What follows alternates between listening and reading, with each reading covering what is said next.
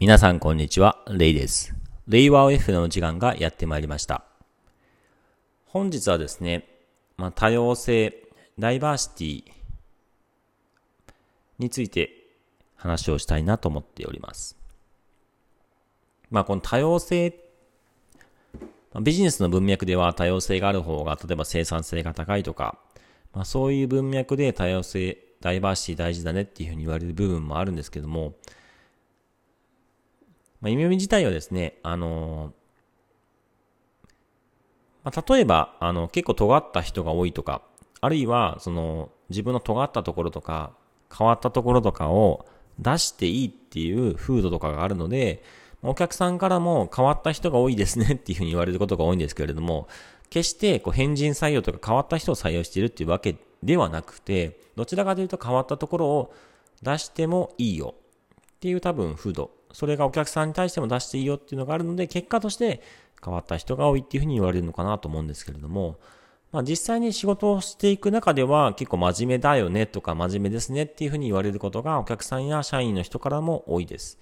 なので根本的には真面目だけれども変わったところユニークネスを出していいねっていうふうな、まあ、そういう環境があるのかなっていうふうには思っているので、まあ、そういう多様性をこう需要許容できる、まあ、風土っていうのはおそらくあるんじゃないかなとは思ってはいるんですけれども、まあ、ただ、今後、あの、起こり得る課題とか、今後向き合っていかないといけないものとして、このダイバーシティインクルージョンっていうのは結構大切なものだなっていうふうに思っていて、まあ、相当真剣に今すごい考えている、そのテーマではあります。ただ一方で、この多様性とかダイバーシティっていうものをことさらにこう強調していくときに、やっぱりこう、例えば、ジェンダーとか、宗教とか、あの、そうですね、民族性であったりとか、障害であったりとか、LGBT とか、まあそういう素地とか、そういうものをですね、その扱っていくときに、何から扱っていこうっていう時点で序列が発生したりとか、そういうことさら、あるいはことさら強調していくことによって、その違いっていうものに対して極端にこう、まあ、意識をしてしまうことによって、えー、偏見を強化してしまうっていうことがあったりするので、まあ、どういうアプローチでやっていくべきかなっていうのは結構悩みどころではあるんですね。で、その上で、やっぱり個人的に一番大切にしたいアプローチ、アプローチ、そうですね、アプローチとしては何かというと、その多様性というよりも、違いですね。一人一人の価値観とか、属性とか、プロパティとか、いろんなものって違うと思うんですよね。その同質ではないと思うってのもたくさんあると思うんですよね。その違いっていうものがあることによって、不平等であったり、格差であったりとか、えー、痛みみたいなものがあった時にそれを解消しないといけない。だからその多様性があることによる生きづらさ生きづらさっていうのがもしあった時に、せめてそれを解消するっていう、その手前、手前の段階で、それを共有しづらい。多様性、多様性があることによる生きづらさ。他の人と違うことがあることによる生きづらさ。それを共有できない。会社ですね。まあ会社において共有できないていう共有しづらさ、それを解消していきたいな。まあ、多様性による生きづらさを、の共有しづらさを解消していきたいなっていうのが、個人的にはまず第一歩かなっていうふうに感じてます。で、その、例えば、えー、差別とか、えー、不平等とか、格差っていうものにおける、その社会的な制度的なそういう部分の問題点っていうのは、それは企業というよりは、社会的に解決するべきものなので、その平等法であったりとか、そういうものでおそらく解決していかないといけないので、それを、その、国の問題とか、社会の問題っていうところを隠れみのにしてしまって、なんだか会社のダイバーシティインクルージョンっていうふうにするのはちょっとおかしいとは思うんですけれども、まあ、会社っていうものとしてまず始めるべきものとしてはやっぱり多様な多様性あるいは差異ですね。こう人と何か違う、違う、違いから生まれる生きづらさ。それをせめて会社においては共有できるようにしたい。そのもし共有しづらさっていうのがあるとすれば、そこをまずは解消していくっていうところから始めるのがいいんじゃないかなっていうふうに思っててはいるんですよね。なぜならば、その、何か違いですよね。宗教であったり、ジェンダーであったり、もうそのい、いろんな違いっていうのはもう本当に多様、もういっぱいあると思うんですよね。違いっていうのはキリがない。そのマイノリティっていうものっていうのはもういくらでもあると思うんですよね。そのダイバーシティやるぞって言い出したときに、大、その違い、違いの中でもマジョリティっていうものから多分、フォーカスが当たりがちだと思うんですね。つまり、そのマイノリティにおける序列っていうのが生まれることによって、ことさら、あえーみたいな。まずそこから手をつけるのかっていう形で、その、ある意味、その、マイノリティの中でも序列が生まれて、あなるほどね。ここのマイノリティの差異っていうのは無視されるんじゃないかっていう風になってしまうんですね。だからそういう感、マイノリティにおける序列付けをして優先順位付けをして、そこ、どこから手をつけるよっていうものではなくて、あらゆる、その、ま、違いですよね。違いっていうものに対して、もし、そのね、例えば、ジェンダー、だジェンダーであの違いっていうところにおける生きづらさ、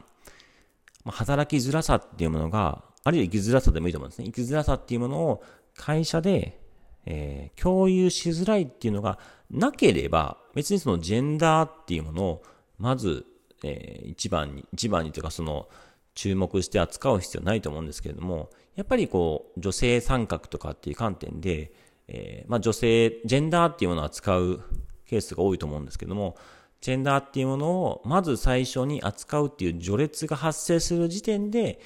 やっぱりそこでことさらやっぱり、あの、マイノリティ、そこの意識、そこ認知されないっていう領域の差異ですね。あの違いに関して、えー、まあ、あの、そこ、まあ、ある意味、アンコンシャスバイアス、無意識の偏見っていうものを強化してしまいかねないっていうところがあるので、ここが多分ダイバーシティの難しいところかなと思ってるんですよね。なので僕がまず初めに第一歩としてやりたいのは、その多様、多様性があることによって、違いがあることによる生きづらさっていうものの共有しづらさ、あ共有できないなっていうのがあるとすれば、そこの、そこですよね。違いがあるっていうことの軸と、その上で違いがあった上で、そこにおける生きづらさがある。生きづらさ。ああ、生きづらいなーっていう。何これ格差とか不平等とか、なんかいろんな生きづらさがあるなーっていうその度合いが X 軸、X 軸、まあ、X 軸があった上で、それをさらに共有できる。違いがあるけど、生きづらい、違いに関する生きづらさがあるけれども、社内で、いや、もう男女、ね、育児、共働き、こんな大変なんだよ、みたいな、もう、そん、この大変さ分かってよ、みたいな感じとか、いや、もう、夢見って女性にとっては生きづらいよみたいな、もう例えばですけど、それあるとした場合に、それを言える、共有しやすさっていうのがあるとすると、まあ、そこは一定じゃあ共有できるよねってあるけど、ただ、その違いに関する生きづらさっていうのが大きい。例えば、まあ、あることはわかんないですけども、女性っていうものが働きづらい会社ですという意味が、かつ、かつ、それを共有しづらいっていうのがある。その両方の軸、Y 軸、Y 軸は共共有しづらさがあったとして、その両方があった時の、まあ、あの、事象として、えー、そうですね、生きづらいかつ共有しづらい。それを多分優先順位として一番にあるべきなんじゃないかなと思っていて、だから別に、その、なんとなく女性参画とかってあるんですそのジェンダーとかじゃなくて、あと宗教とか、もう、え、あの、民族性とか、あの、障害とか、LGBT 掃除とか、まあ、出自とか含めてそういうところ、まあ、だけじゃなくて、もういろんな価値観とか、いろんな違いっていうのがあるはずなので、まあ、それも全部含めていろんな差異ですよね。違いっていうものがあったときに、違いの大きさっていうよりも、マイノリティかどうかっていうよりも、生きづらさ、それによる生きづらさとか働きづらさがまずあるかどうかっていうものが軸として一つ。もう一つは、それを共有できるかどうかっていう、その特に共有しづらさっていうところの軸がもう一つ。その両方が もう生き、働きづらいし、共有できひんわっていうものの極みですよね。それが多分一番あの優先順位がおそらく高いものかなっていうふうに思っていて、それが何なのかっていうのは、あの、